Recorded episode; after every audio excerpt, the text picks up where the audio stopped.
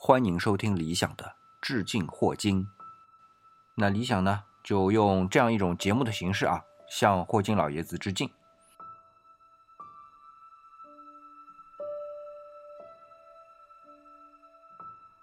那么今天呢，来到这本《时间简史》的最后一章啊，第十二章也是结论。那么理想这样啊，来读一下霍金老爷子的原文啊，作为他对于整本书的一个总结，我觉得可能更好一点。我们发现自己处于使人为难的世界中，我们要为自己在四周所看到的一切赋予意义，并询问。什么是宇宙的性质？我们在它之中的位置如何？以及宇宙和我们从何而来？为何它是这样子的？我们试图采用某种世界图来回答这些问题，如同一个无限的乌龟塔支持着平坦的地球是这样的一种图像一样。超弦理论也是一种图像，虽然后者比前者更数学化、更准确，但两者都是宇宙的理论。两个理论都缺乏观察的证据，没人看到一个背负着地球的大龟，但也没人看到超弦。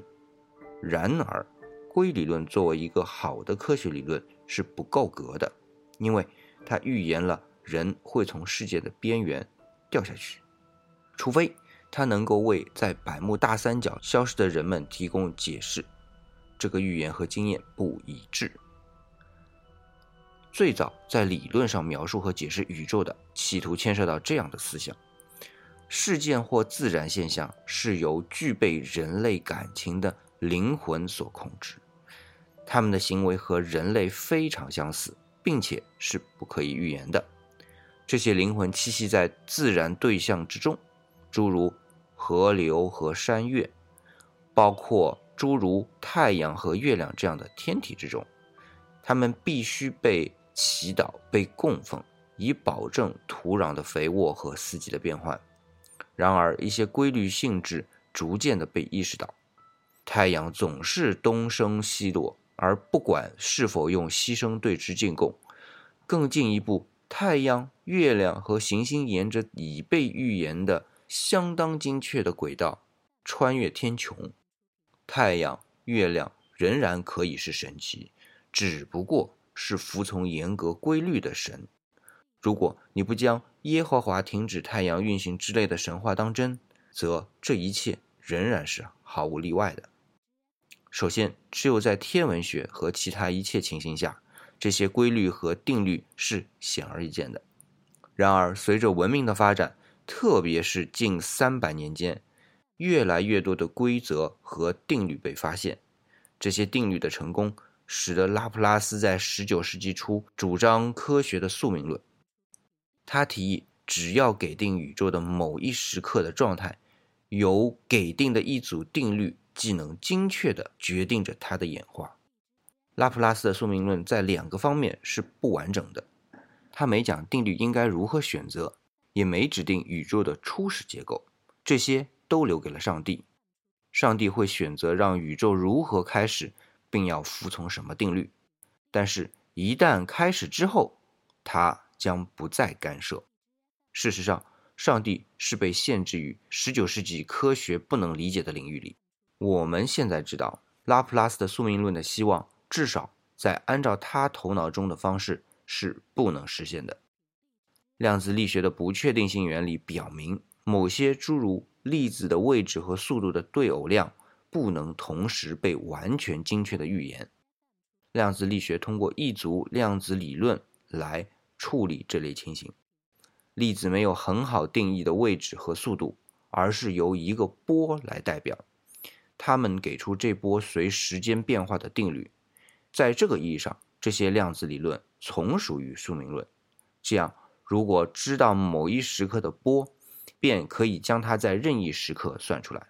只是当我们试图按量子的位置和速度对波做解释时，不可预见性的随机的要素才出现。但这也许是我们的错误。也许不存在粒子的位置和速度，只有波，只不过是我们企图将它硬套到我们预想的位置和速度的概念之中而已。由此导致的不一致，乃至是表面上的不可预见性的原因。事实上，我们已经重新将科学的任务定义为发现能使我们在由不确定原理设定的极限内预言的事件的定律。然而，还存在如下问题：宇宙的定律和初始条件是如何及为何选取的？在本书中，我特别将制约引力的定律突出出来，因为正是引力使宇宙的大尺度结构形成。即使它是四种力中最弱的一种，引力定律和直到相当近代还被坚持的宇宙随时间不变的观念不相协调。引力总是吸引的这一事实意味着宇宙的演化方式二者必居其一，要么正在膨胀，要么正在收缩。按照广义相对论，宇宙在过去某一时刻必须有一个无限致密的状态，E 即大爆炸。这是时间的有效起始。类似的，如果整个宇宙坍缩，在将来必有另一个无限密度的状态，即大积压。这是时间的终点。即使整个宇宙不坍缩，在任何坍缩形成黑洞的局部区域里都有起点。这些起点正是任何落进黑洞的人的时间的终点。在大爆炸或其他起点，所有定律都消失。所以，上帝仍然有完全的自由去选择发生了什么，以及宇宙是如何开始的。当我们将量子力学和广义相对论相结合，似乎产生了前所未有的新的可能性：空间和时间一起可以形成一个有限的四维的、没有起点的或边界的空间。这正是地球的表面，但有更多的维度。看来。这种思想能够解释观察到的宇宙的许多特征，诸如它的大尺度一致性，还有像星系、恒星甚至人类等等小尺度的对此均匀性的偏离。它甚至可以说明我们观察到的时间的箭头。但是如果宇宙是完全自足的，没有起点或边界，并且由统一理论所完全描述的，那么就对上帝作为造物主的作用。有深远的含义。有一次，爱因斯坦问道：“在制造宇宙时，上帝有多少选择性？如果无边界假设是正确的，在选择初始条件上，他就根本没有自由。当然，他仍有选择宇宙所服从的定律的自由。然而，实在并没有那么多的选择性，很可能只有一个或者。”数目很少的完整的统一理论，他们是自洽的，并且允许诸如能研究宇宙定律和询问上帝本性的人那么复杂的结构存在。即使只存在一个可能的统一理论，那也只不过是一组规律或方程。是什么赋予这些方程以及生命去制造一个为他们所描述的宇宙？通过建立一个数学模型的科学方法不能回答，为何必须存在一个为此模型所描述的宇宙的这样的问题？为何宇宙要克服这么多麻烦以获得存在？是否统一理论如此之咄咄逼人，以至于以至于其自身之实现成为不可避免？或者，它需要一个造物主？若是这样，它还有其他的宇宙效应吗？这又是谁创造了造物主？迄今为止，大部分科学家太忙于发展描述宇宙为何物的理论，以至于没有功夫去过问为什么的问题。另一方面，以寻根究底为己任的哲学家根本跟不上科学理论的进步。在18世纪，哲学家将包括科学家在内的整个人类认知当做他们的领域。并讨论诸如宇宙有无开处的问题。然而，在十九到二十世纪，科学家们变得对哲学家或者除了少数专家以外的任何人而言过于技术性和数学化了。哲学家如此的缩小他们的质疑范围，以至于连维特根斯坦这位本世纪最著名的哲学家都说道：“哲学余下的任务仅是语言分析。”这是亚里士多德到康德以来哲学的伟大传统的何等的堕落啊！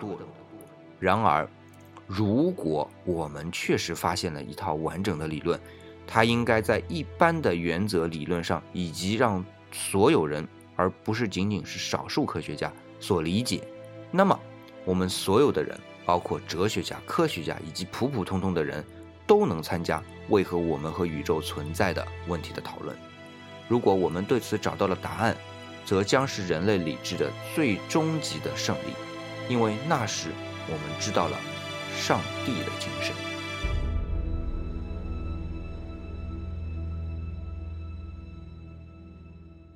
好了，这十二章漫长的叙述啊，终于落下了帷幕。